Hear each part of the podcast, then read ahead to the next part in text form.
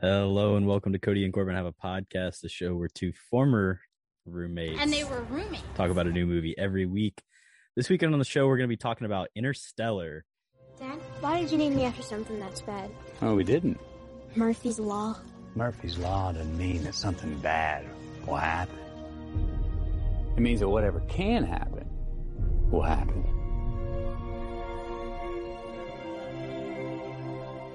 We must confront the reality that nothing in our solar system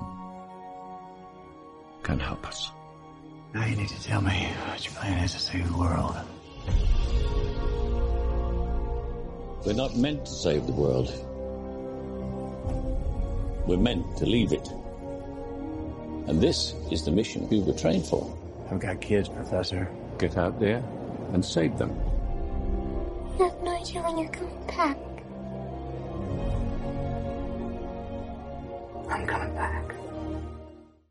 I'm Corbin Zvokel, your host, and with me, of course, as always, is my co-host Cody. Cody, how are you doing? We back, baby. Uh, week two. Yeah, doing pretty well, man. How you doing? Good. And also joining us this week is our our first guest, first guest of the season, third guest ever, longtime supporter of the show, probably our greatest supporter, and the person who chose this movie, Mr. Aiden Cotter. How are you doing? Doing doing great today, Corbin. Thanks for having me. Like like you said, I'm an avid listener of the show.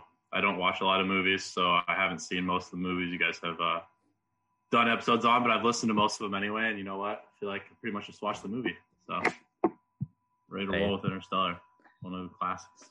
Well, we we always appreciate That's what we love The to hear, man. the honestly. support. You know, you pick shit movies. That's probably the one he doesn't know. You know, I was just making a joke. Uh, but I wasn't allowed to talk about it. Continue on. Aiden, why, why'd you pick this movie, dude? Let's hear it. Um, Interstellar. I'm a big uh big fan of sci-fi movies, and Matthew McConaughey is probably one of my favorite actors. I would say, and you know when both those two things collide, just kind of all the makings of a good movie. And um, I also I heard Cody did not really like this movie, so then as soon as I heard that, I knew we had to do it. yeah, I think it's actually a good pick. Um, so I think we will have differing opinions on it. Um, and yeah, I mean, it's pretty. I feel like most people like this is a mainstream movie. I think so. I think it's a Yeah, good I one think- just just for a pick as well. Yeah. No, you should go first for initial thoughts, though, dude. Let's hear them. I, I want to hear what you think about this movie because I feel like me and Dane might be on complete opposite sides, but you might be like somewhere in the middle. So I'm very interested on what you have to say. Yeah, um, I, I would say I'm somewhere in the middle. Um, I'm a pretty big fan of Christopher Nolan as a whole. Uh, I like just about all of his movies, um, which I know is a very like film bro take to have, and I recognize that a little bit. But um, I think this is not his best work. I think it is uh pretty. It, it's it's just too much. It's too over the top for sure. Um, we we watched Tenet. You know, we talked about going back and seeing Tenet uh, last September, and that movie, you know, has a lot of big ideas, very similar to this one. But the thing, you know, it's stated in the movie, you know, don't think about it, just feel it. And what this movie tries to do is make you think about it nonstop, and you have no choice but to think about it. Uh, there's exposition out to the ass where they're always trying to explain every single thing that's happening with some sort of scientific real world practical you know mumbo jumbo and it's great because it's accurate it's true and it backs up but at the end of the day it's all just like let's explain this away like even in that final scene which is a little ridiculous where he ends up in the tesseract or whatever you've got the damn robot explaining to him what's going on. Uh other thoughts? You know this is a long movie. Sorry this is a long movie. Yeah, you were being pretty loud there, dude. uh other way otherwise this is just a pretty long movie. Um it, it it really ebbs and flows with the slower parts and the quicker parts um but yeah that's what i got from my initial thoughts uh cody tell us why you hate this movie um, you know, normally I would say, "Oh, I, I don't hate this movie. No, it's not that bad. No, this movie's fucking trash." Um, sort of backing off what you were saying, I actually love Nolan as well. I mean, I think The Prestige is one of my top three favorite movies, and that's sort of like one of his lower tier on other people's lists. I feel like. Also, obviously, like the Batman stuff's pretty good. Dark Knight, very good. Um, but yeah, I mean, this is the this is only the second time that I've watched this movie, And the first time it pissed me off, but rewatching it, it's just like the first hour, Nolan is just sucking his own cock with this with this twist. He's like, "Oh, this twist is so good. Oh, I'm gonna milk this fucking bookcase so much."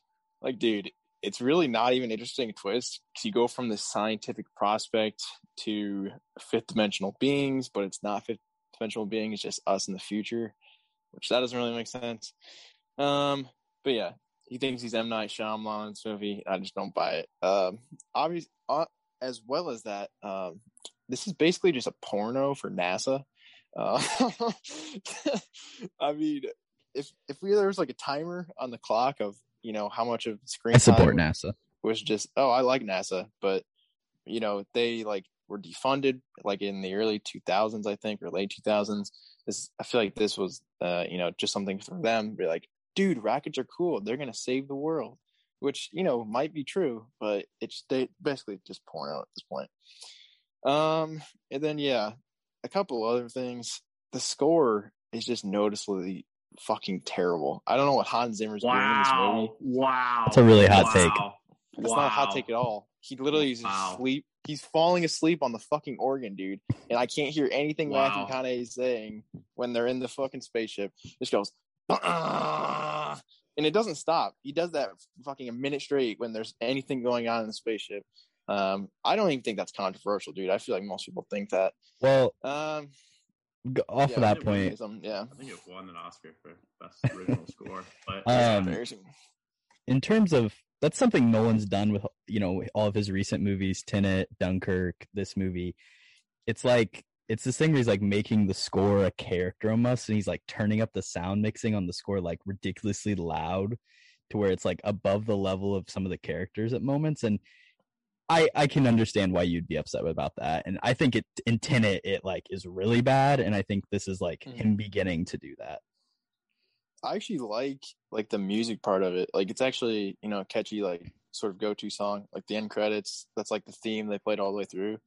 But just dude, he just blares it in my fucking ears constantly, and I can't stand it. Um, yeah, that's that's most of my initial thoughts. Not not a great uh, movie here from Nolan. I think there's of a lot of issues in the plot, obviously, which we'll get to next. I'm sure a lot. Um, yeah, Aiden, go for it, dude. What what do you like? What do you like about this movie?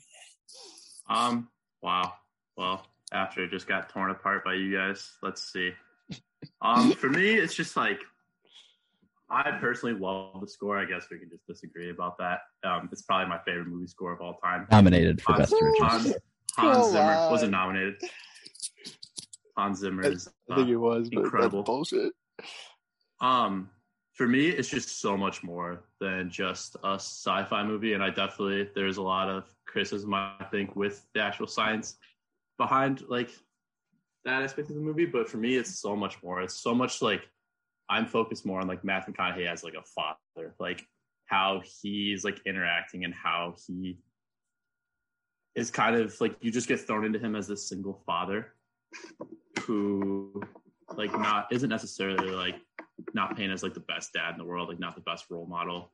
Um, and then he just gets like shipped away, and the entire time he's just like focused on like getting back to his daughter. Like that is like his end goal. Like he's just battling this like inner purpose where like he knows he could have done so much more with his life. Like he just has to be this small town farmer, and then it's like contrasting with that duty he feels to like get back to his family and that for me is like the biggest draw. It's like seeing him like I don't know that like self reflection where he's like trying to chase his own dreams and like be this like I don't know astronaut essentially, right? Where he's been working on this his whole life, but then that's like not his life anymore, and he has to like really battle with that. And for me, that is like what is so interesting to about the movie.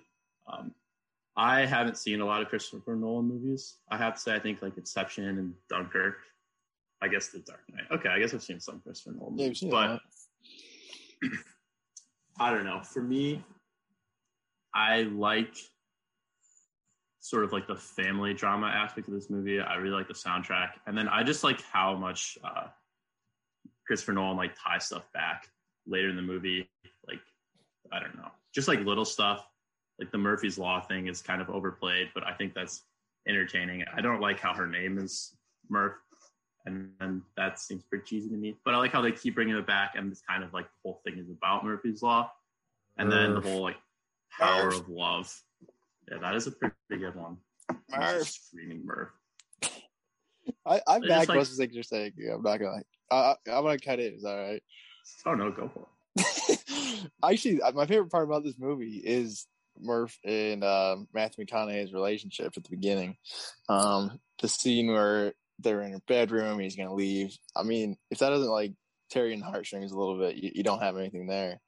And then at the end, when they're finally reunited, like that's actually good stuff. I think. It's just surrounded by a bunch of you know gabagool that doesn't really necessarily need to be there. The overall theme of the power of love over science is definitely an interesting one in this sort of movie just because it's not touched on at all until like the very very end.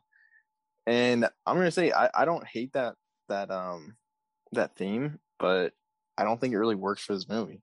Because their bond is strong enough but i don't know if it's quantifiable enough to you know create a five dimensional uh bookcase um, I'm sure we're going to get into it more. Um, yeah, I, I actually agree with what most you're saying. So that's good. That's positive, I guess.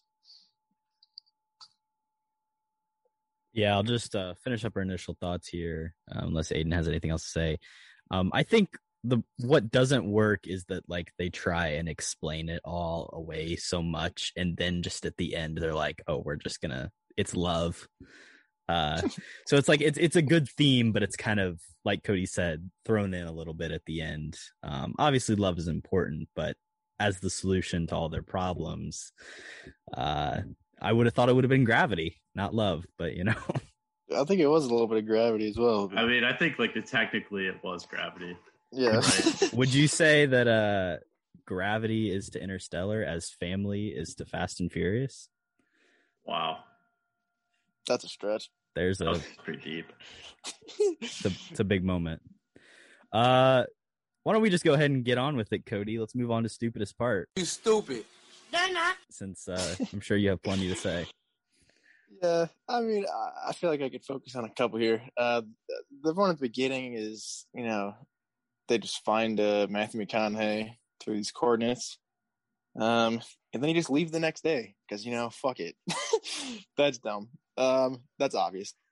That was pretty the weird. two the two big ones I do have is obviously the ending. I'm sure we'll talk a lot about the bookcase, but the one I want to talk about first is um, the whole Matt Damon character. Uh, Terrible. I don't know why it's in this movie. It's it's just there. I think so. There's like an ant- antagonist, and it's so on the nose that Matt Damon's character's name is Doctor Mann. He's a man. He's that is the worst of humanity right there. And just naming that just pisses me off. His intentions don't even make sense. He's like he wants to do it to to save everybody. Um, but they were probably going to send Anne Hathaway that way anyways. Um, so it doesn't really matter. He could have just, you know, gotten on the ship with them and be like, dude, take me wherever you want because this plan's bullshit. He didn't have to lie at the beginning. I mean, he already got them there. So what's the point of killing them all and then taking their ship? I don't know. It, it doesn't seem like a great plan. You know, he probably would have had some time to think it out if he wasn't, you know, in that water casing for like 100 years. Um, but yeah, I, I honestly just hate that part of the movie every time. Well, I've only watched it twice, but the second time when it came on, I was like, I forgot this was in here. I like, I'm just out of the movie after that. But yeah, what, what do you guys think about Matt Damon in this movie and his character? Um, I have Matt Damon in. I, I'll definitely want to touch on him later. oh Um, yeah, he yeah he makes no sense in this movie his character their whole thing i think for me my stupidest part was the first planet they get to how doyle like the one dude on the crew who dies the first one who dies how he doesn't make it back to the ship before anne hathaway gets picked up by the robot if you watch the scene he's like ha- he's like over halfway to the ship compared to anne hathaway and they send that robot the uh, case and he's like rolling through the water and the whole time doyle is just standing there watching him while the ocean these waves are just coming crashing down and he's just standing. He doesn't even start to move towards the ship until anne hathaway is already back on the ship. Just like the most needless that for me was just the dumbest. He deserved to die for being that stupid that was the dumbest scene in the entire movie that is funny. But that dude, the that, matt damon stuff is really bad Yeah, that dude's like such a no namer in the movie. I feel like you just forget he's there, and then he just dies for no reason. Like Is that Anne dude- Hathaway was so far out, and she still didn't die. And that dude did. I, I agree with that. That's pretty fucking stupid. Is that dude in Hunger Games? Does anyone know? Yeah, he's the guy with the weird beard in the first yeah. one. Yeah. Yeah, that's what the only thought. thing I know him in. Other than that. Um, yeah, that's funny. Yeah, that whole scene is definitely frustrating. Uh, just the the water, just being so stupid. It's it's avoidable. Aiden, do you have anything else that was stupid, or should I? Um, I mean, there's definitely. I guess the other thing is like, I don't know if it's stupid or just like screw Doctor Brand, like the original old dude. Michael Like- Caine.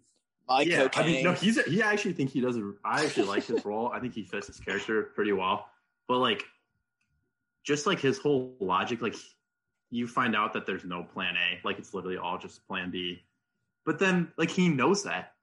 So I don't understand why he sends Cooper in the first place. If they were gonna go and there was no plan A in the first place, why do you need a really good pilot if you're not even coming back? And like he's just kind of, I don't know, just kind Yeah, of why- like a, not a good person. He knows snake. he's setting this dude who's as like a single father. He's like taking away from his kids and just setting him to die for absolutely no reason. Like they would have been totally fine without sending Cooper. So I 100 percent agree with that. And he's sending his own daughter as well. Like I guess you just don't want to see your daughter ever again. And does he doesn't tell his daughter? Like she doesn't even Yeah. know. Definitely tough. That didn't. Yeah, that's that. Really doesn't make any sense in the context of it. But yeah, It's quite the ethical dilemma. What about you, Corbin? What do you think was? Um, first of all, I love Matt Damon, and I don't want any uh, Matt Matt Damon disrespect. no, to I like here. even basically everything else he's in, but this I think. Um, I love a good Matt Damon cameo, especially you know, uh, when we when we get to recommendations, I'll I'll throw some Matt Damon cameos at you. Um, but for me, stupidest part for me, I just I, I mentioned a little bit in my initial thoughts. I just think there's way too much talking and exposition throughout the movie. Um, even like they, it's very much you know something they talk about. It's better to show than to tell. and this movie, just tells you, tells you, tells you. Even like the first scenes where Cooper goes and he has the parent te- teacher conference, it's just all these lines of dialogue that are trying to tell you that oh, this guy used to be an engineer and he used to work for NASA and the government's kind of shady now and you're running out of food and his his wife died of a cyst. yeah, and- that was just completely out of pocket. Like One of those teachers that who just came at him about his dead wife for no reason. He's just So- criticizing his stupid. yeah, it it's crazy. Um and then my, my only other big complaint uh, beyond what you guys hit on is I just feel like there's a lot of times where the time and the way the scenes are edited don't really make a lot of sense. Um, I get this movie is supposed to be a little disorienting and that like obviously oh they're on this planet for a couple hours and it turns into you know 23 years or whatever. But i think the way they edit it just like leaves you really confused and feeling you know like like it wasn't like they weren't even there for very long. So like for example they land on the water planet the whole scene is maybe 15 20 minutes which is fine but like they they get hit by the wave and the robot's like oh it's going to be like 45 minutes to an hour and then they have a conversation that literally lasts like 3 minutes and he's like okay it's ready. And then when they leave they're like oh you were there for 3 hours. And it's just i i think they could have done a better job of editing those scenes to at least show some sort of passage of time because it feels like it's all happening in real time with the way they edit it. But then they're like oh you were down there and you just missed 20 years. And i and i just really hate that part of it. Yeah, Yeah. it feels like they just use the excuse where it was like obviously time moves faster, like on or it's slower on that planet compared to like Earth. But it seems like they just established that and then like didn't actually take that into consideration. They were just like, okay, like we can make it however long we want. right And I don't know, it just because it seems like him and for, like ten him and Anne Hathaway are just having a conversation, and then suddenly another wave's coming. But apparently, they've been sitting there for like an hour, having the same. I don't know if they were staring at each other for the other forty minutes, or I don't know what was. happening. Yeah, I think it just wasn't edited very well. But yeah, Yeah, it's like they could have cut to like more of the waves and more of the scenery. Because like I don't know, that scene itself, like the waves and everything, visually was incredible. Oh, yeah. But aside, this just felt like they took that and then just didn't need to add anything to it because they had this incredible visual effect. I think in that scene in particular, um, the score is the is really well done and is probably the best part of that scene. Um, speaking of scenes that we like, let's move on to our next category: favorite scene. It is very gorgeous to me. I would actually like to uh, continue talking about that water scene because that Oh, is okay, by there you go. no, that's by far the best scene in the movie. I think that's just vintage Nolan. I think um, right when they go down there, well, the whole relativity thing I think is very interesting as well. Where an hour is seven years on Earth. Um, that seems to be the only real stakes in this movie. Where I'm like, oh shit, dude, seven fucking years an hour. Like they better get the fuck down there and get out. Um, right when they get down there, uh, the score starts doing that ticking noise. He goes. That's such good direction. Um, Every one of those ticks is an hour of Earth time passing. yeah, Yeah, I did know that. that's really cool. That is that's so sick. Um, but yeah, and then obviously the the rescue of Anne Hathaway is fun. Um, and then like you said, the the visual on the the tsunami or just the wave, whatever you want to call it, very badass. Um, I, I love that scene. Other than that, um, I basically just like anything with Murph and uh, Matthew McConaughey. Murph. like I said, Murph.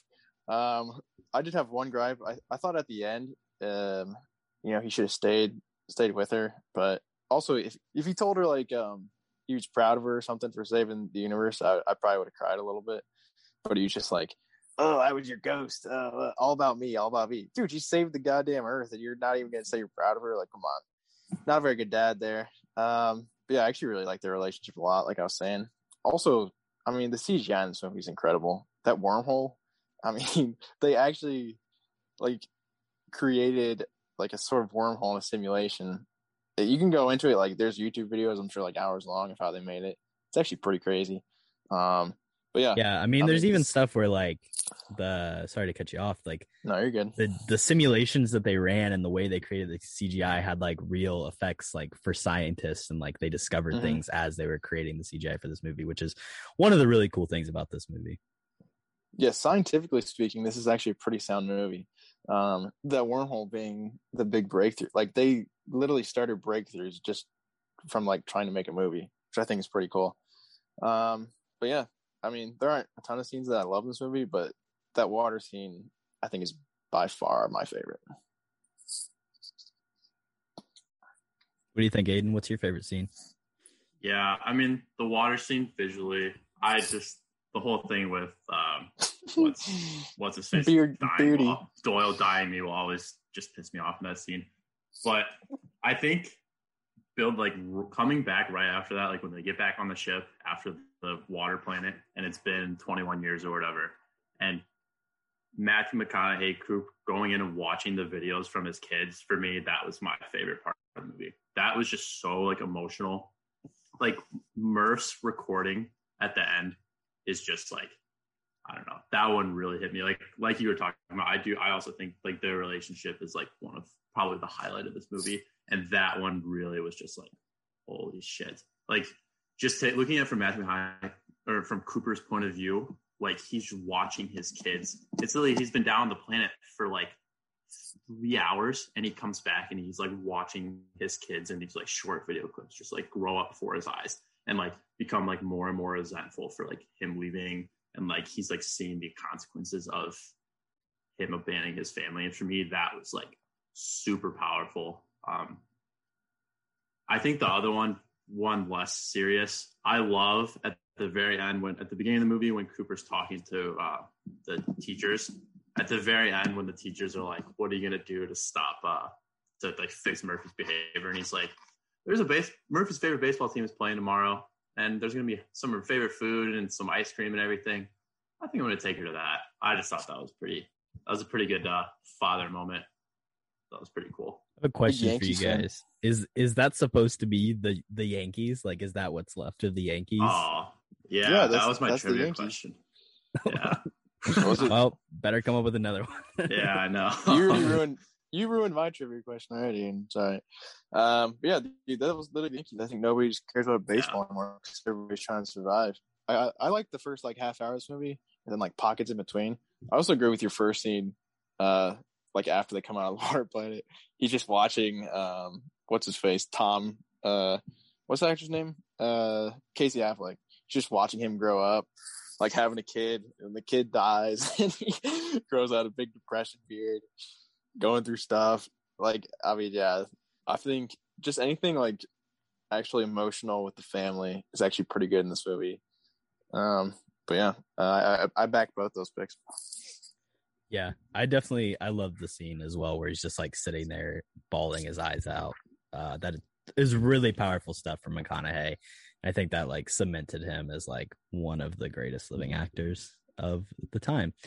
Um, moving on to my favorite scene is actually something you guys have said you you're not big fans of is is Matt Damon stuff, but I think in particular the scene where it's cross cutting. Um, I think it's just really well done. So you have the kids on the ground with Topher Grace and Jessica Chastain trying to get uh, her brother, her nieces, or her nephew to leave the farm. They burn down uh, all the corn, and then they're trying to get him out of there, as well as that being cross cut with Cooper being attacked by Matt Damon, uh, that dude just being a, a total dick. Um, I just love the way that those two scenes are cut together, and I think it builds for like this perfect little climax, like the building tension across those two events happening simultaneously. Not going to get into the the time warp of this. It probably isn't really happening at the same time, but the way it's cross cut together, um, I think is just like phenomenal, top notch stuff. Um, there's two lines from both of those. Uh, first of all, Jessica Chastain says, "Are you going to wait for your next kid to die?" To Casey Affleck, which, which is, is tough, tough. stuff. pretty savage. Oh my god! And then uh, that's the toughest line in the movie. Matt Damon says, "I thought I thought I was prepared to die. The truth is, I never considered the possibility my planet wasn't the one." And I just I really love those two scenes. I get why the stuff with Matt Damon is dumb and like his particular motivations don't really make a lot of sense. But I think the way that it's staged um, and just all the tension and the way it builds up is is really well done. Yeah, I I do agree with that. I don't necessarily love Matt Damon in this role, but I think especially like the first time you watch this, like you have um oh my, what is his name in the movie? Doctor Uh, Mann. Yeah, Doctor. You have Doctor Mann being like they Dr. talk about him and reference him like constantly, and so there is definitely like build up when you finally like get to meet him, and then having it be just like Matt Damon in like the small role is definitely really cool, and I definitely liked how they did that, where they're like just flipping back and forth between um, the scene on Earth happening at whatever time. But I think I think part of the reason that like on a first time watch it's almost better is because like Matt Damon is such a lovable actor and like you never expect him to like make this turn and be a dick and like actually like betray them. So I think it it kind of works the first time around where it's like, oh, this is actually Cody disagrees. Cody, what do you think? You, you don't think it works? Uh, no, I definitely don't. Um, it just takes me out of the movie when I'm watching it. See, I feel like you know we're finally on this this planet where stuff's gonna go down, and you know fucking Matt Damon's just there for some reason, and he's just being Matt Damon. I feel like he's not even really acting in this movie; he's sort of just just being himself, and you're just like, oh, okay, Matt Damon's in this movie now. He's probably gonna do something. Because I mean, why would he get cast in this role if it's nothing? Um, but yeah, also his performance is trash. But yeah, I, I'm not a big fan of uh it, it you're the scene you were talking about I, I do like that um where he's like he's talking about survival instincts and the last thing you'll see is your kids and he's like on the ground suffocating and then it cuts like Jessica Jessica Chastain like trying to figure shit out. I do like that. I think that's just good direction. Um I think the writing is really you know the problem with this movie. I think Nolan obviously knows how to make pretty good films. Um so yeah I, I I agree with with what you're saying mostly but yeah. We move on to our next category, who can act. wow. I feel like we have might might have one similar person across this category, but uh Aiden, get it started. Who can act in this movie? I mean, McConaughey, like that is a pretty. It's like the obvious answer. Like I think he's excellent in this movie. His he his emotional depth in this movie, I think, compared to some of his other roles, was stuff. Where I don't know. For me, this was the first time, the first McConaughey movie, where I was like really struck by that part of his acting because, like, I think he's always just kind of a badass, and he's got that awesome accent. Um, and I think those two things alone, you're gonna be fine, right? like his I don't know, seeing him like break down in full tears like that for me was just like super powerful. Like we already talked about a decent amount. Um, my other little one, um, I don't know if you guys know who Bill Irwin is. He was Mr. Noodle. I don't know if you guys ever watched Sesame Street. You guys did. Do you guys I'm. I'm all over this. I know what you're about to say. All right, so I don't know you're Mis- about. so Mr. Noodles is this character on Sesame Street. Whatever. You like knew him when you were growing up. He's Lou Lou Who voice. and uh, the Grinch too. Oh, really? Oh yeah. I've seen the Grinch. Um, but Bill Irwin is ta- the voice of Tars, the robot, and I just thought Oh. his having like I just thought that was so cool. Instead of having just like a super like mundane like ro- I don't know robotic robot voice, it's like Bill Irwin's voice, and like for me, someone who like knew who that was, and, like heard that voice a lot when I was like younger, it was like pretty cool to see him be the robot in this movie. Well, I guess that's not really acting, but Well, and a cool thing here is that those robots are not CGI; they're actually puppets, and he did the actual puppeteering like on set for these robots. So he was there doing the the voice acting. He was the he was the puppeteer for both Tars and Case, but he only did the voice, of course, for Tars. So hmm. Who was he in Sesame Street? Mr. Noodle. Who the fuck is that? it's is that a see. puppet? Or is he a person? no, he's a Well, person. just look it up. Okay, well, I I thought Watch it some was a puppet. Sesame Street. We'll didn't we'll touch on that during recommendations. Actually, we'll save it for later. I didn't even put down the robots, but I probably should have because I think those are a couple of my two favorite characters in the movie. So Such cool. good acting from from uh, evidently one guy. Uh, but yeah, the voice acting also very good. The humor level just funny throughout. Never gets non funny. Um, I got I got a lot of names here. Honestly, I think a lot of people are good in this movie, and there's only a few like sore thumbs. If I'm being honest. Uh, I I also didn't even know Timothy Chalamet was in this movie the first time I watched it. Uh, did you know that, Corbin? Um, I I did not the first time I watched it because I think I Mhm. saw it like before I knew who he was, but That's what I'm seeing saying. it yeah. seeing in the last couple of years being like oh cra- i definitely had that realization at later Right. date where i was like oh crap that's timmy Well, yeah, this was the only the second time I saw it. It like, I guess that's fair. Like, what the hell, Timothy Chalamet is his son? Uh, I just thought that was really funny. I definitely an early an early early early role for him Oh yeah, I don't. That's probably the first thing I saw him in. Honestly, I just didn't know it. Um, but yeah, obviously Matthew McConaughey, best actor in this movie. Murph. Uh, yeah, who says Murph more? Uh, him in this movie or or uh Rick saying Carl in The Walking Dead? I think it might be Murph, dude. well i don't know how many seasons in that dude dies so i, I don't want to do the math on that one but All right, we'll have to fact check it. Um, yeah, obviously, obviously he's the best actor in this movie. Um, I mean, he's got a best actor Oscar for uh, Dallas Buyers Club. He's also very good as well. I think you should watch that, Aiden. Actually, um, yeah, it's his movie. He knows what he's doing. I also love uh, my cocaine, not just because I like saying my cocaine. Uh, he's actually pretty good in this. Most Nolan movies, like in Tenet, he's really got nothing to do. He's actually a character in this. Has some strange motives, but you know, he's still fun to watch on screen. But my favorite two, my favorite duo by far is Jessica Chastain and Casey Affleck just together. Um, that's really, I think, the best part of this movie. I think Jessica Chastain is very, very good in this movie. And then Casey Affleck is sort of just that foil of, you know, I'm just staying here. Fuck it, dude. Like we might die, but I'm not leaving. And Murph's the or Jessica Chastain is is the opposite of that, saying, you know, we, there's still hope or whatever. Um, but yeah, that they are just my favorite part, part of the story. I think. I think the the transition to Murph, the kid actor, to Jessica Chastain is just seamless. You don't even think it's anybody different. You don't question that at all. Um, and I think that's just props to her. Um, but yeah, those those are my picks. A lot, a lot of picks for best best performance for me. What do you think, Corbin? Well, my my two did get taken, uh, but I just want to say this is like a really strong cast and probably the best cast Nolan movie. Um, just going through the names: McConaughey, John Lithgow, Timothy Chalamet, um, obviously Anne Hathaway, Michael Caine, Topher Grace, Jessica Chastain, Matt Topher. Damon.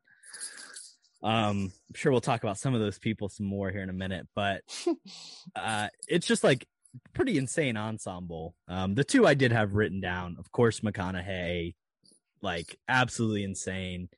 Uh, especially like mentioned already in the podcast, the scene where he's sitting there just crying, like that is just so impressive to me.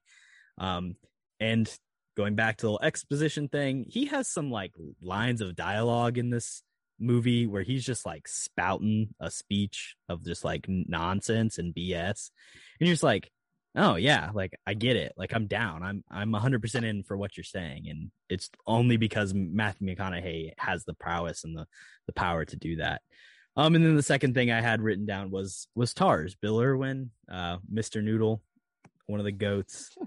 Uh I think th- that is just probably like one of the best characters and it's it's funny because it's not even a human. Um I think the design of those robots is really cool. Um but I like the way the humor and the honesty like kind of uh plays through as a constant thing throughout the script and is is always coming back up so. Yeah, even in the end. Tars was kind of the only comedic relief in the movie. Like him and uh, Cooper's interactions were like actually like very funny. Like all of them, having him like adjust the settings and stuff was like very funny for me. yeah. I like that stuff a lot. Uh let's move on to who can't act yeah. Uh, I mean, it's Matt Damon. Uh, Yeah, that was I've, I've, mine I've talked about it a lot already. Um, the name's dumb. I mean, dude, his, his choices are interesting. Um, he just shouldn't be in this movie, if I'm being honest. Just, just give me a no name. Give me pretty much anybody else.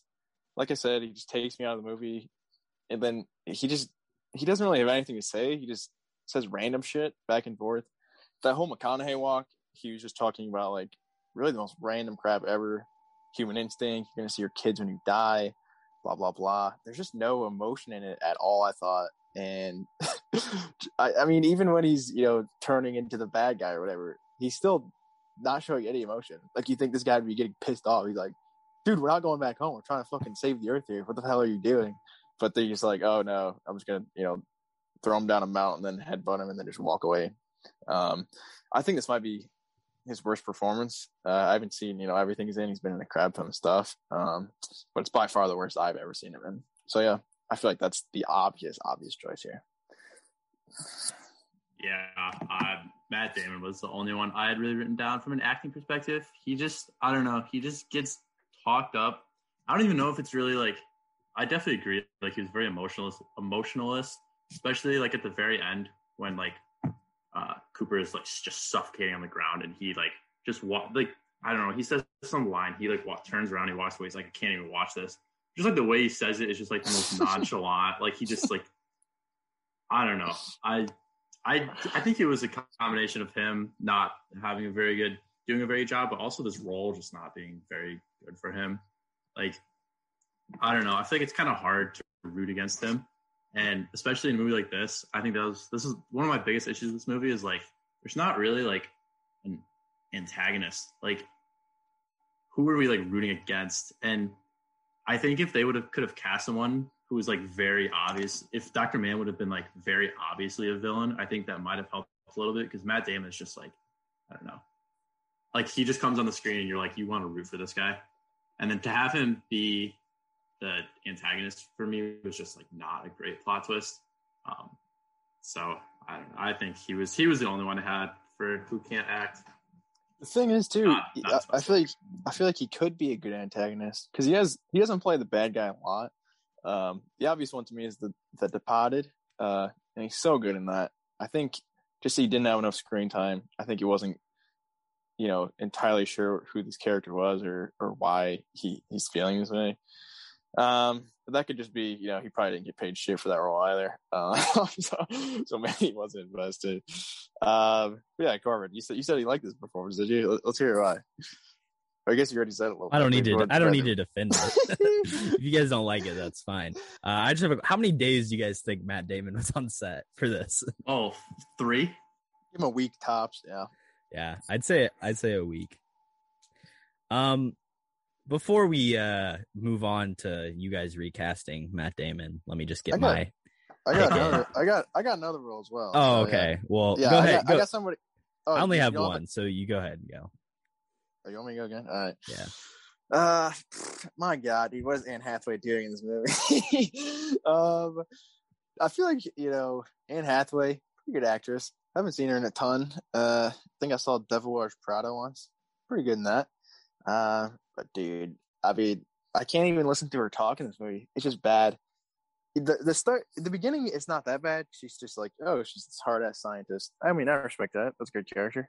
Um, but then it just turns into a love story with with her and some dead guy on some planet. We And- never meet. yeah, that's tough as well. Um, but yeah, it just goes from her spouting, you know, scientific bullshit, which is fine, it's a decent role for her, to her, you know, talking about how love is quantifiable and love rules all. We should go to this planet because, you know, just straight love. The thing about Anne Hathaway is, you know, that's fine for her character, but I just don't buy what she's saying coming out of her mouth.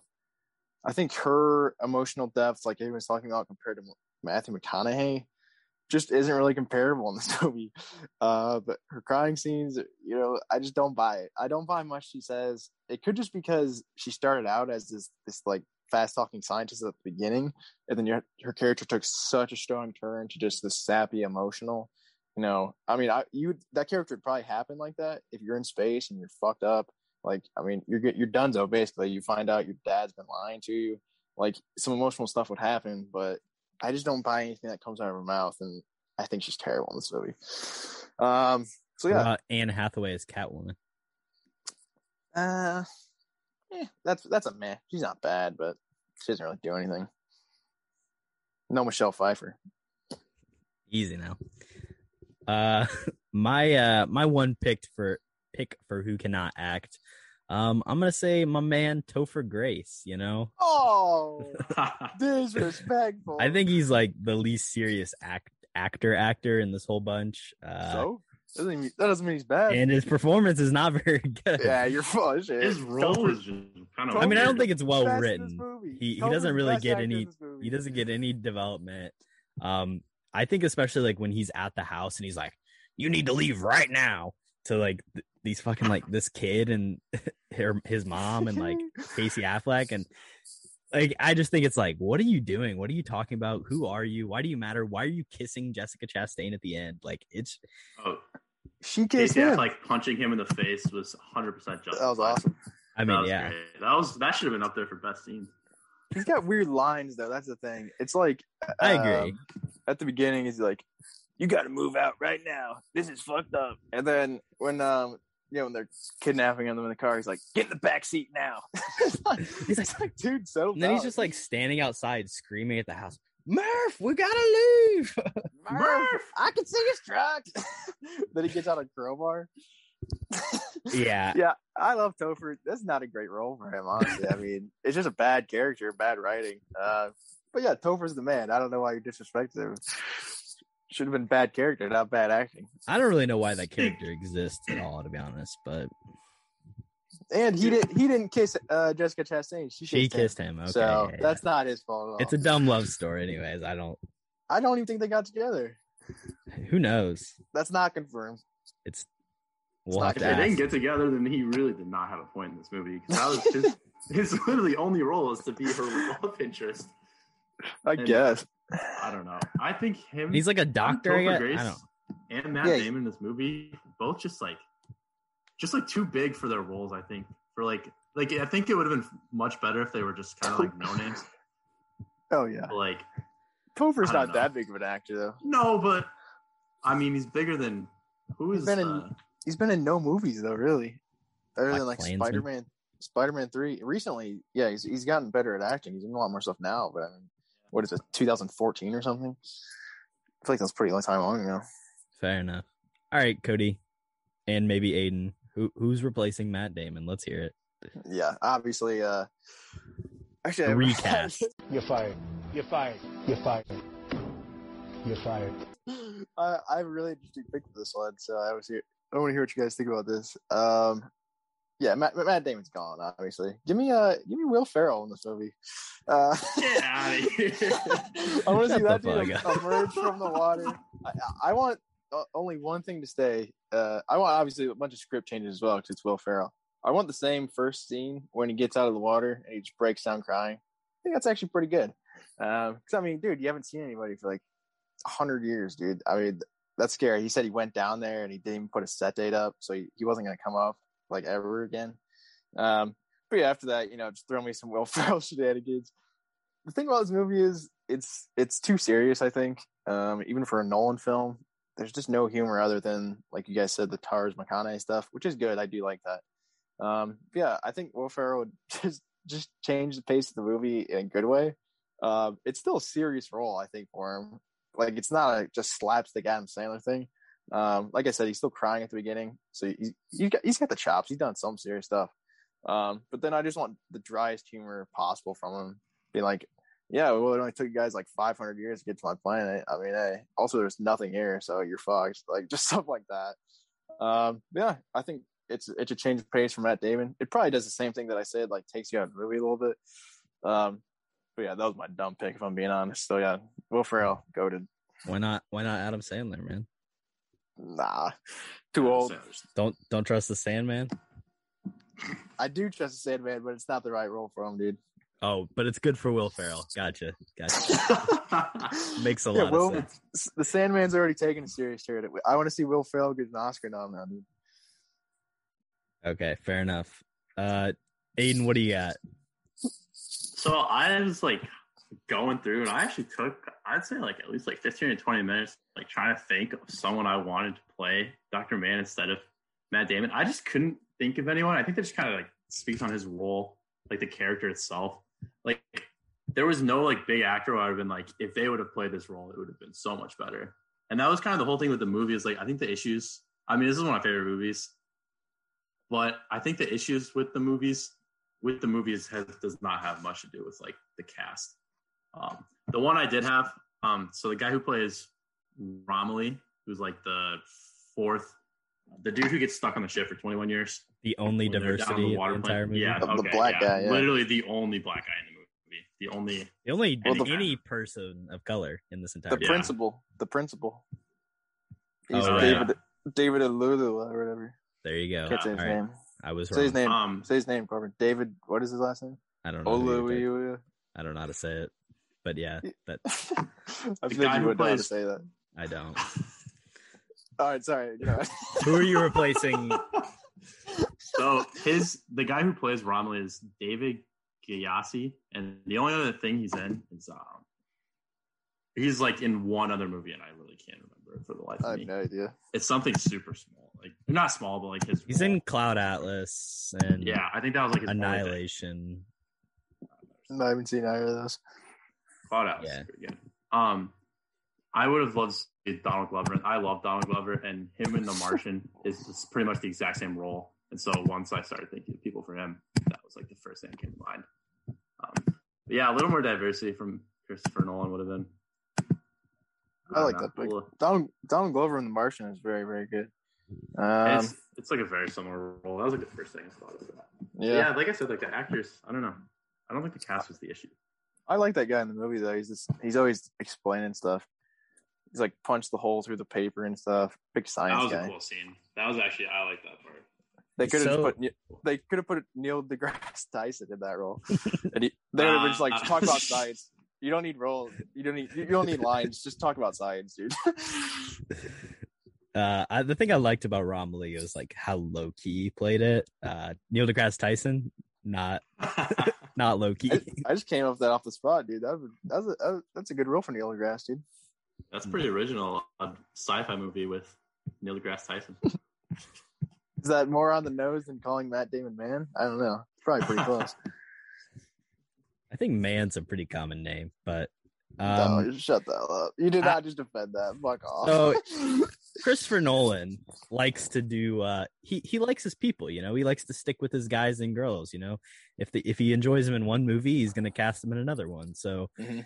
I decided to go with you know a, a former Christopher Nolan uh, actor, uh, Joseph Gordon-Levitt, and uh, I'm gonna have him replace Topher Grace. So get Topher Grace out of here. Uh, I think uh, JGL can kind of do a little bit of everything. He he can play a weirdo, a tough guy, a smart guy. I, I think he's a little bit of an everyman in some ways, and uh, I think he just fits in there a little bit better than Topher Grace. A little bit more serious, a little bit better looking. You know, That's debatable. But I uh that I just would prefer him over Topher Grace. And then uh Another one of uh, the Dark Knight Rises great actors. He's also in Inception. Tom Hardy. Uh, let's make him the voice of Case. Um, no disrespect to uh, the great Josh Stewart who voiced Case, but let's have Tom Hardy voice Case, the second robot. You know, I was just about to give you a compliment and say, you know, you're turning into a betting, you're turning into a good casting director. Because that Joseph, Joseph Gordon-Levitt pick is actually pretty good. Uh, you're just wasting Tom Hardy at that point. You're paying that dude probably like 20 mil to, to voice a robot. And for Um, the record, I he's doing the Bane voice. oh, well, well, I'm on board then now. Uh, Just had to make that distinction. Yeah, but I did have another pick, uh, more of a more serious one. Yeah, because I mean, he's not going to cast Will Ferrell he hasn't been in any of his movies before. Um, so yeah, I took out my other terrible performance, which is Anne Hathaway, and you know he doesn't have a lot of you know females in his cast at times. I was thinking about uh putting in the Indian chick from Tenet, but she might be a little bit too old uh, for the Anne Hathaway role. So I went for Also, ScarJo. a little too diverse for this movie. That's true. She's not white, so she's there's no way she can go to space. Uh, um, but yeah, give me. all right, that's tough. I, I don't actually get that. All right, uh, give me ScarJo. She was, uh, I believe, in only one Christopher Nolan film, and the, that is the aforementioned Prestige that I was talking about. I'll tell you what, she's pretty damn good in that movie. Um, and she hasn't been in a Christopher Nolan movie since. I don't know if they like clashed on set or he just didn't think she was that good. But I think if you throw her in this movie, I don't know if you know necessarily better. I think ScarJo does have chops. Obviously, I mean, in her, we talked about that a lot. But I mean, that is a different role because she's just you know a voice in that movie. Um, but I feel like she never gets anything like super serious to do other than just like you know indie films, which a lot of people do. Um, but I think it's just a change of pace for her. Give her something serious to do, and yeah, you know, just get Anne Hathaway out of this movie basically. And ScarJo's, I think, better actress. So What about uh what about another former one of uh uh Christopher Nolan's people in Elliot Page? He's in Inception. How about Elliot That's Page true. in that role? I like Elliot Page a lot, dude. Uh, I'm a big fan of the Umbrella Academy, which is you know Elliot Page driven series. Uh, that's actually a really good shout. Yeah, her her or ScarJo. I mean, uh, them or ScarJo. I think it'd be great. Uh, we're gonna take a quick break for an ad, and we'll be right back. All right, and we're back from that wonderful word from our sponsor. That ad guy has a wonderful voice.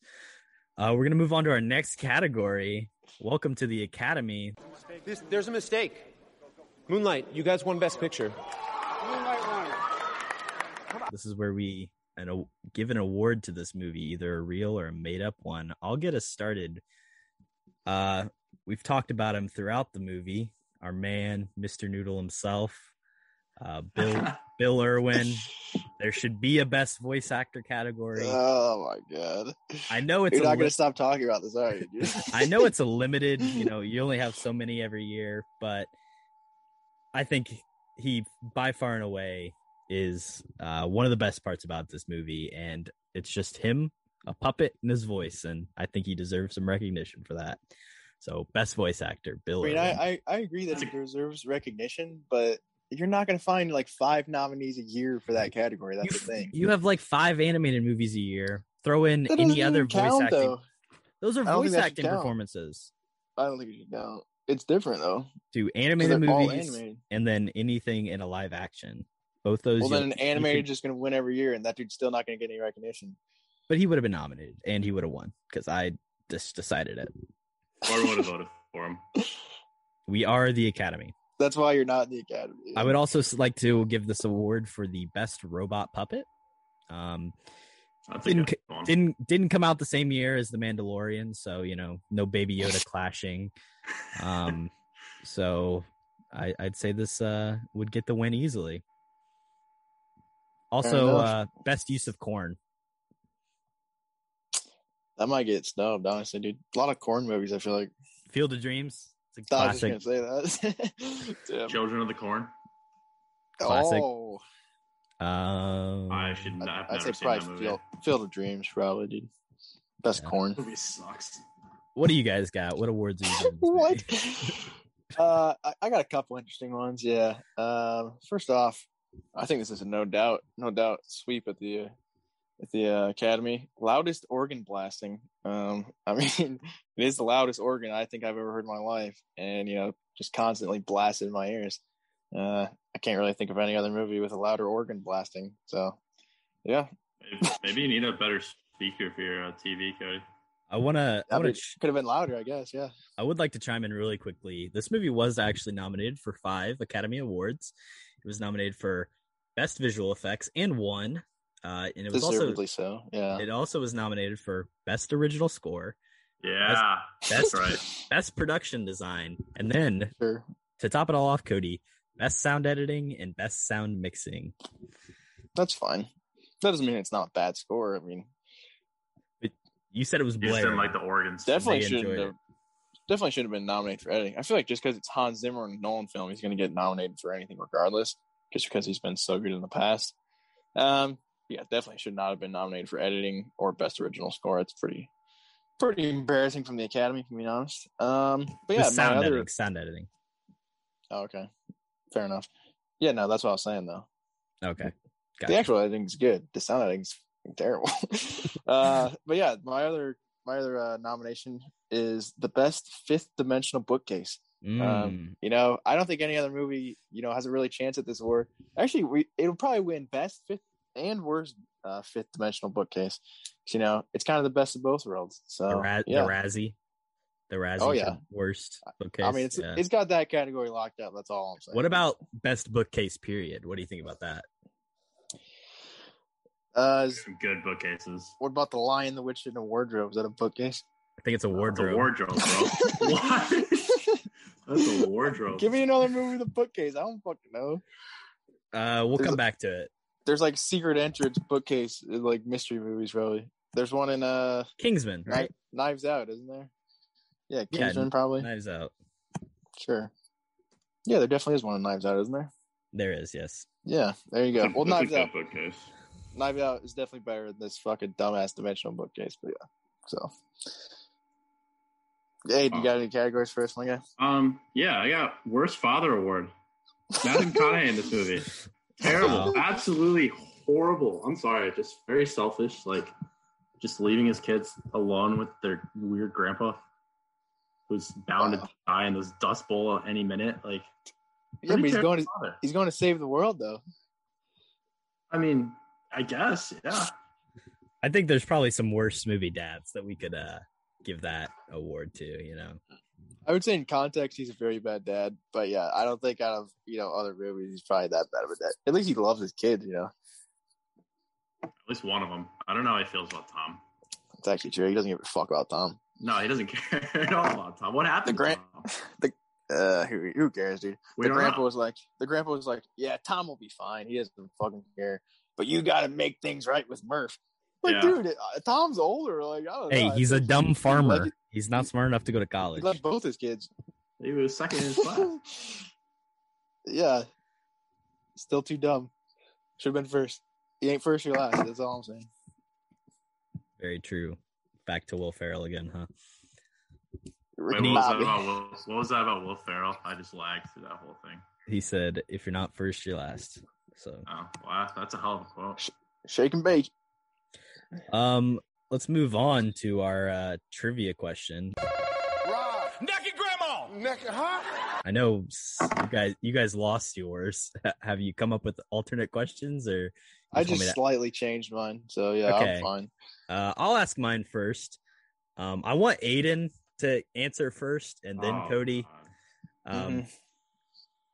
but don't list them out. Just uh, so obviously Michael Caine has been in a lot of movies with Michael directed Caine. by directed by Christopher Nolan. How many movies directed by Christopher Nolan? This dude's typing very quickly.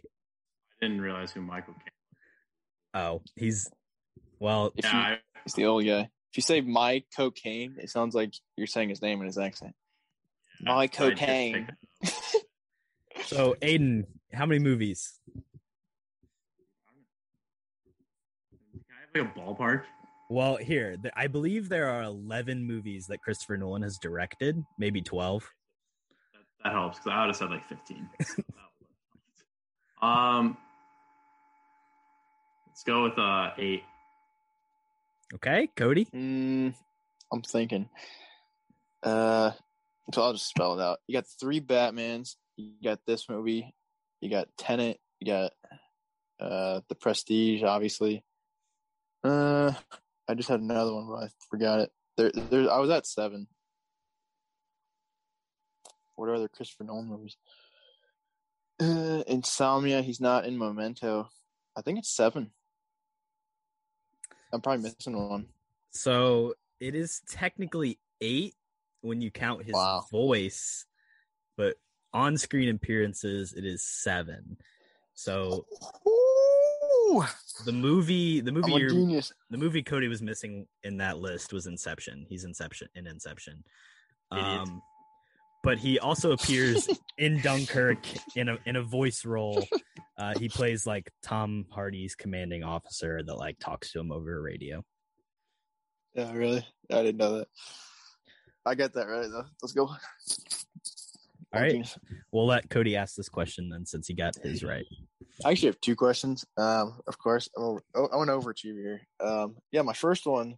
Uh, well, originally it was what is the uh the guy with the weird beards, you know, character name? Because I feel like that guy's just so forgettable. But Aiden said it like 20 times, so everybody Rom- knows what it is now. Romilly? Nope. Yep, that's it for sure. Nope, that's the black guy. Uh, yeah, I changed it up on the spot. Hey, what is Topher Grace's character's name? Uh, you guys want you want uh, multiple option? I mean, uh, multiple choice here. I'm assuming. Yes. Uh, so yeah, is it Doyle, Getty, or Hanley? Let's hear let's hear Aiden's first, since he likes this movie a lot, supposedly. What was the question? What's Topher Grace's character's name? Is it Doyle, Getty, or Hanley? It's not Doyle because that's the one. That's one of the dudes on their crew. Yeah. Yeah, you said it like 20 fucking times. All right, dude. Sorry. Um, so 50 50 shot. no, I mean I was looking at the cast list earlier. I'm pretty sure it's Getty, right? Okay. What, what's uh, Corbin saying? Uh, I'm gonna say Hanley just to be different. Yeah, it's Getty. Aiden's, Aiden's just too into this movie, dude. He knows it all. Can't He's get anything obsessed. Just had to do some Big research before I came on this podcast. man. I had no idea to be honest what his name was. So Yeah, Oh, I I didn't. I, did. before looked I didn't know until I looked it up either. Yeah. Does it get Uh, I do. ever? Huh? No, not. I don't think so. Definitely not. I do have another question. Uh, this one is a little bit more, uh, probably easier to get, honestly. Um, but yeah. So yeah, we were talking about the black hole. Um, how many hours did it take to render each, uh, each frame of the black hole? So each frame it was on screen, how many hours did it take to render? We've got under ten, about fifty, or over hundred. Corbin, which one do you think it is, dude? going about fifty. Okay. Okay. Good guess. Going down the middle. Aiden, how are you? Oh, I'm going. Give me the over on this one, dude. Oh yeah. I can't believe Corbin got that wrong. It's kind of embarrassing for the craft. It took over 100 by a lot, I think. They didn't give a specific number, probably because it's embarrassing. Um, but yeah, they worked hard on that thing, dude. Over a 100 motherfucking hours per frame. I don't even know how, like, you even produce a movie. Like, how do they even make this? Because, I mean, you're taking over a 100 hours just for a single frame. Well, I don't that's know how many like frames were in that 100 sequence. Uh, that's hundred hours of it just sitting there, like a computer sitting and rendering. That's what I'm saying. like. Exactly. Yeah. I mean, dude, just the amount of time that takes, and like that black hole's in the movie for a significant amount of time. They go in it, then they come back to it as well. So, I mean, yeah, th- I thought that was just really interesting. Just researching this movie a little bit. But yeah. Corbin, Aiden? uh, 0 for, 0 for 2 on the, uh, the trivia this week for me, buddy. Kind of sad. You were, Maybe- you got, two, you got two last, right? Week. Cause I messed up. Yeah, it's, Uh, it's all right. Hey, Corbin will come back right here. With, Oh yeah, I just want to say the correction to the last episode. The money was twenty thousand dollars at the uh, School of Rock. yes. uh, Oh, it wasn't Battle- 25. It was Battle of the Yeah. Bands. It, it was Corbin twenty was correct. I was So- correct. So, He was two for three last week. oh Um, for oh for two this week. yeah, tough. All right. I got uh, I got two. I got two of them. I came up with here. I had to adjust one of them because it got answered within two seconds of us talking about this movie. What was the one that got adjusted? It was the baseball team. It was the Yankees. Oh. I didn't realize you guys were gonna pick up on that like that. It was you guys That's were easy, just Bunny. Apparently, All right, all baseball. right. Th- Hey, Corby, you get this one right. You get this one right. All right. when they shot the scene on Matt Damon's planet with all the snow, like that, they went and shot that like on site, like somewhere. Yeah, on a on a planet. Yeah. Okay, no, but like somewhere. yeah, no, they went to this planet. Yeah, they, they shot I- this. Yeah. I, I get what you're so. saying. All right, so out of the those four actors that were on the planet, so McConaughey, Anne Hathaway, the David Gyasi, and Mhm. Matt Damon, um, one of them got hypothermia. Corbin, which out of those four got hypothermia on set? Well, I do know the answer. So do you want Cody All to? right, dude, yeah, Cody. That's a tough one. Who do I think would get hypothermia? I think McConaughey's cocky enough to get hypothermia. Uh, I feel like it's Anne Hathaway for some reason. I don't think it's the David guy because it's just too low key. There's no way Matt Damon was on set that long either. Ah, dude, I think it's McConaughey. Though. I'm gonna go Anne Hathaway. So fuck her. Good answer. Good Anne answer. Hathaway. Anne Hathaway. Fucking go two for Um, two, boys. Two there's like- two. All right, Real quickly, let me let me butt in here. Uh, did you guys Uh-oh. see that Corbin, you were all story? over that. Did you guys see that story that came out that was like, "Oh, Anne Hathaway says Christopher Nolan doesn't allow chairs on set." no. No, That like happened last December, where it was like this big, like all these articles, like Anne Hathaway says Christopher Nolan doesn't let anybody sit in chairs because if there's chairs, then people will sit and not work, and there's no chairs allowed on a set. Apparently, everyone was like, "That's not true," so it was a weird thing that came out, but um, it came out the same time that she was talking about doing the movie, and she said like everyone hated their spacesuits, but like they were too scared to say anything to Christopher Nolan. And then like Matt Damon's first day on set, he's like, "This is the most fucking uncomfortable thing I've ever worn in my entire life." Well, tough. No one knows Um, a tight ship, dude. Yeah. All right, Aiden, what's your second question? All right, Corbin. Hopefully, you don't know the answer to this one already. All right. So at the beginning of the movie, um, one of their neighbors is like burning a bunch of their crop. Um, what is the crop that they're burning? Oh, this is so easy. This is pretty easy. I don't even need multiple choice, my guy. It's okra. All right, Yeah. All right dude. Okra. That's what Michael Caine calls it. All right, here we go. Okra's gone this year. I'll Corn will uh, be gone next year. I will uh, I got- I got another question for you guys. Okay, so Oh no. fun fact about this movie, all the corn 100% practical. Christopher Nolan actually went out, bought some fields, bought the corn, planted it, legit corn. Um, and at the end of the day, they actually made a profit. He planted it on- himself. Yeah. Well, yes, hand by seed by seed. He he planted Wow. it. Um, but they ended up selling it at the end of production. They actually made a profit on the corn that they bought. So um, Mhm. that that's interesting. How much corn? And I can give multiple choice. How many acres of cornfields did they plant? Acres? Yeah, let's hear the multiple choice.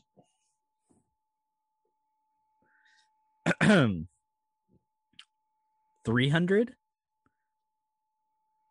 400 500 Why are they growing so much fucking corn? Jesus Christ. I would say like a gut, probably 300. That's a lot of fucking me- corn already, dude. Give me five hundred. taking the over 500 Is it 500? 500 acres Yes. of corn My God, dude. What are they doing with so much corn? They only Which drove apparent- through like two acres of it, I feel like. apparently he learned that you could do that because he produced man of steel and on man of steel they also planted a bunch of corn so Sick. dude That's the definition of a weird fucking movie fact right there. I, I give Here's a- props for that. here's a weird fact michael shannon the guy who plays zod in man of steel Mhm. and he's and he's in other stuff that dude is coming and doing a show he's coming to cornerstone which is where i work in muncie and he's he's putting on a play with the guy who voices the old guy in up That guy's still That's alive. very it's very random. Yeah. michael shannon and ed asner are putting on Ed a play Yeah, at did my know who that is. at my work Interesting stuff. You might have to peep a video, live stream that shit, dude. Alrighty, uh, now we're gonna move on to uh, our next category, the pitch section.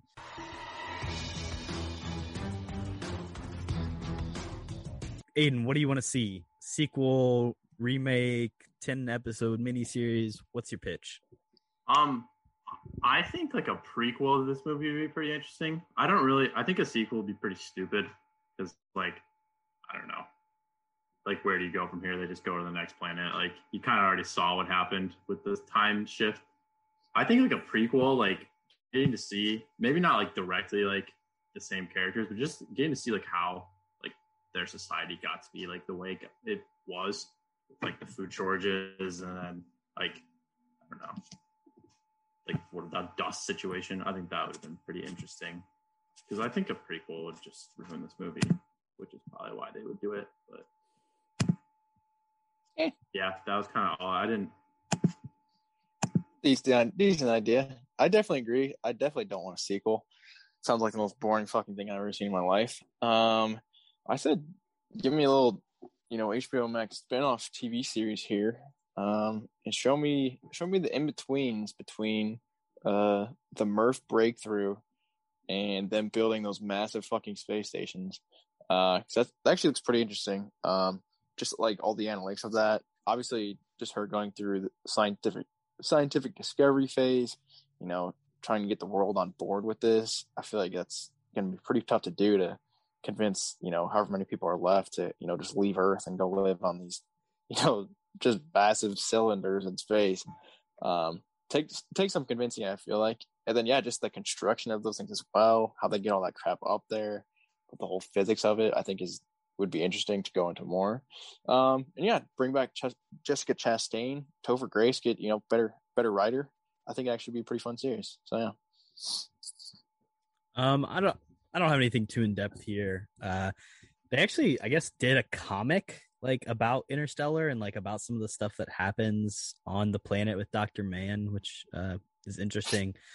Uh, but my pitch is, I, I have two options. First of all, real simple, just like all the Lazarus missions. So like seeing like it doesn't have to be Matt Damon, but that character and Edmunds and uh, the other chick, like just them going out on the Lazarus mission, them landing on the planets, what happens, but maybe a little bit the prior and the leading up to that of like how like they have to keep NASA hidden and there's some like government espionage and it's a little bit of like a spy science fiction thriller and the world's dying.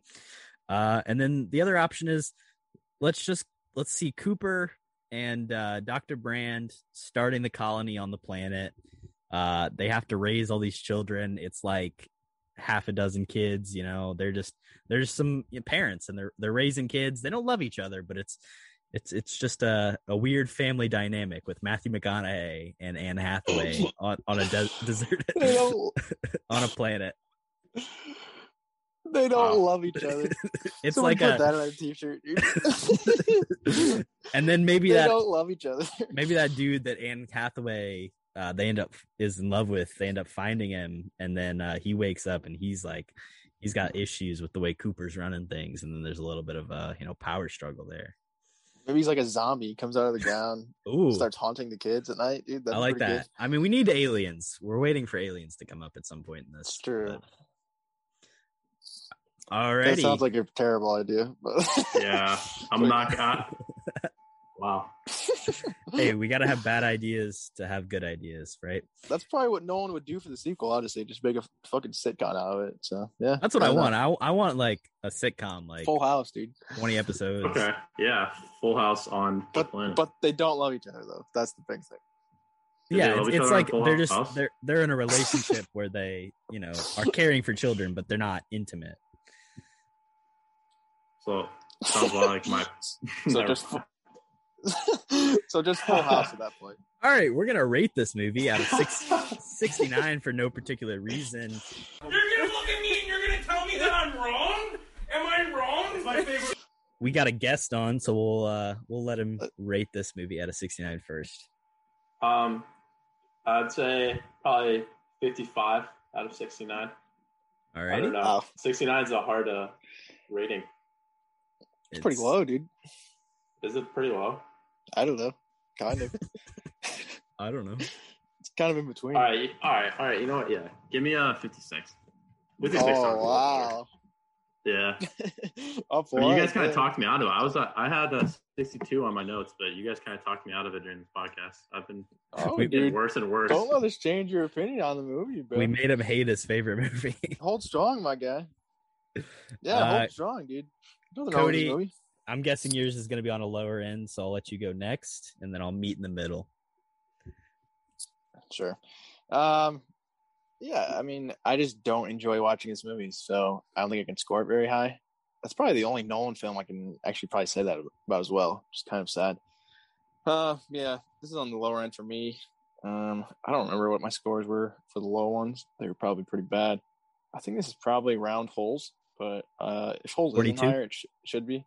Oh, holes, I put a 42. That's pretty low for holes.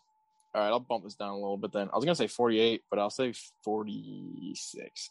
46 out of 69. I mean, I just don't want to watch it again. Sort of, sort of around like the same as The Last Jedi. Um, but that movie just fucking is worse. Um, but yeah, good I like visuals, good direction, but I just don't enjoy watching this movie. Just tough. So yeah, 40, 46 out of 69. Bring her home, Corbin.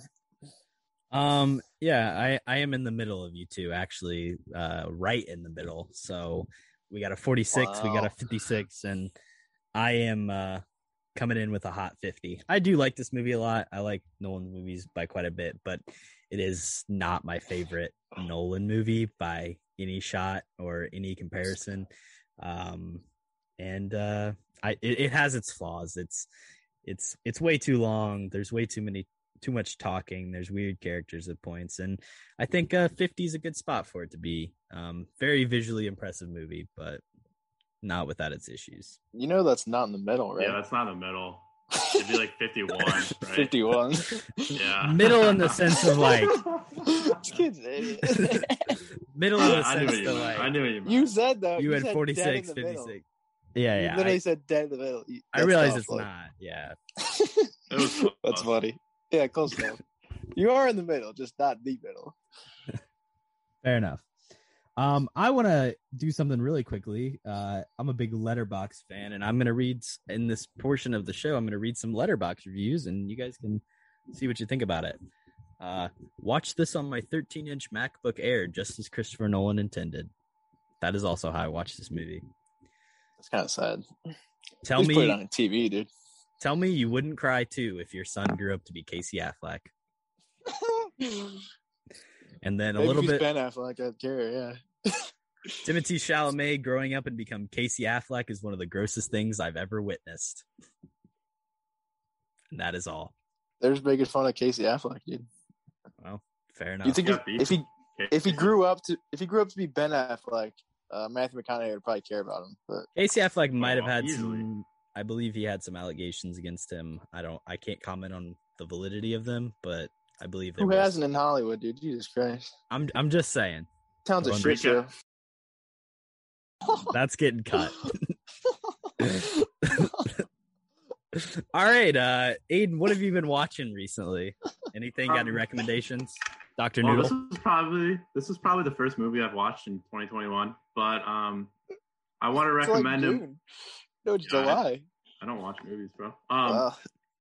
I want to recommend a movie I've seen a lot of trailers for. It's called Escape Room: Tournament of Champions. It looks excellent.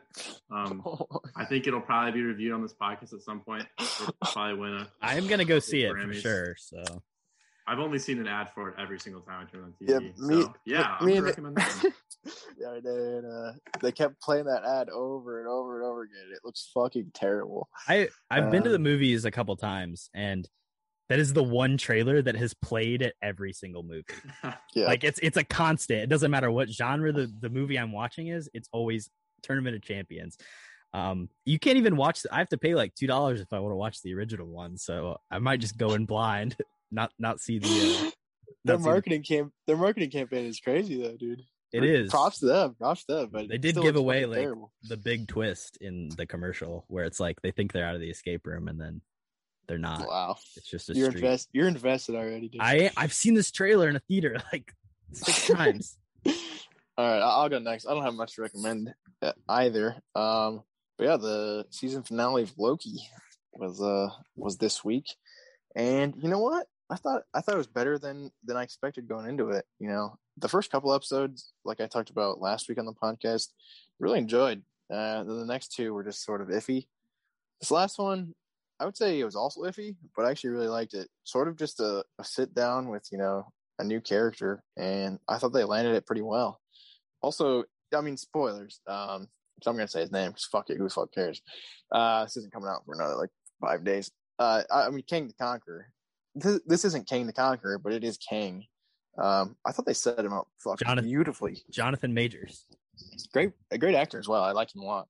Um, yeah, super charismatic, and they just set up his character to, I think, the perfect degree. So they just come in, they sit down with this guy, talk to him for a fucking half hour, just like we get to know who he is, which is great. Um, but that's not even really going to be his final form. I mean, he's going to be a complete asshole, but with that personality, which I think is kind of a genius move. Um, yeah, the, um, the the MCU is just just gonzo at this point, dude. Doctor Strange two, Spooderman three, they're to be off the rocker. Just all these multiverses like clashing. I actually don't know what they're to do now, and that kind of makes me excited about the MCU. I really wasn't the past couple movies, so yeah, I still haven't seen Black Widow. To be fair to me, um, so yeah, I, I'm just not. I'm excited to see it, but I mean, it's just another Marvel movie at this point. I'm excited they're doing their stuff. Yeah, I mean, we've got uh five and a half months left in this year, in this calendar year, and we've got three MCU movies and two MCU TV shows still yet to come out, and uh, yeah, I'm very excited to see. dude. Uh, Spider Man comes out this year, and we don't even have a trailer yet. in December. Yeah, I think we'll get it It's soon. crazy. I think I it was mean, I'm waiting on Loki, I mean, obviously, but still, and maybe even insane. What If a little bit too. But Yeah, um, so I went and saw uh, Fast Nine in movie theaters, and um, how's that? How's the How's the family? well, they stay strong. I tell you what, it might be one of the worst movies I've watched this year. Uh, so that yeah, Jake said it might have been the worst movie he's ever watched. I think that's Sounded a like- little, little bit of an Sounds like over a disrespect exaggeration. the family, dude. I don't know. Vin Diesel's gonna come for your ass. I like Yeah, the Vin Fast and Furious on you. He's on the way right now. but uh, this was not very good. Um, I'll reiterate that Loki um, is really great, and then uh, I'm gonna suggest three movies with Matt Damon cameos because fuck you guys. All right, Uh, Thor Ragnarok, Deadpool 2, and recent release No Sudden Move. Check them out. Uh, all pretty good movies. So What's his you go. cameo in Deadpool two? if you don't don't know, you don't know. He plays like the country. He's in a ton of makeup. You can't even tell it's him. But Oh, sick. um, yeah, haven't watched a lot of movies. I've been into. I've been watching The Sopranos lately. So Oh, really? Wow. Yeah. Big mobster guy. There's a. I watched like half of Goodfellas. I rewatched Goodfellas also, but um, there's like a Sopranos prequel movie coming out in like two months or something. So Oh, watching really? The Sopranos. So. Yeah. Fair enough. Yeah, I think it's some pretty good television from what I've heard. But yeah, I, d- I know how it ends, which kind of sucks because like we like learned about it in one of my classes, and they like we watched the final scene. Um, yeah, I've seen that as well. I don't know why they do that. Honestly, it's kind of a dick move from you know the media Well, schools, but he was like, "This is a spoiler," and I was like, "Oh, I'll probably never watch this." And then now I'm watching it, I'm invested, and I'm like, "Ah, well, I know what's gonna happen." But I That guess you, tough. you don't know what's gonna happen because it's right. ambiguous. But Yeah. you're a big fan, right, Aiden?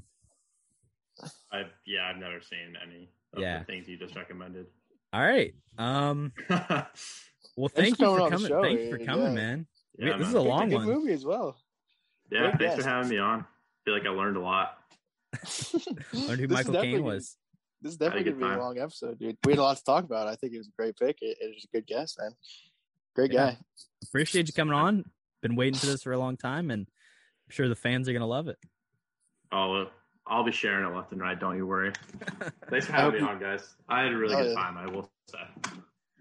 All right. Uh, we'll see everybody next week.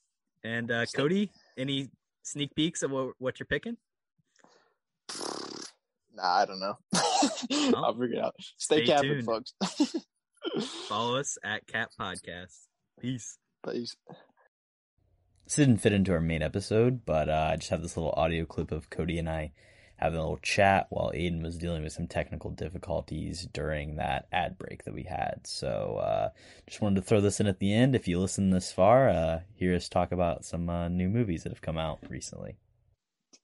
That uh, that other chick in Tenet, she's like a newbie as well.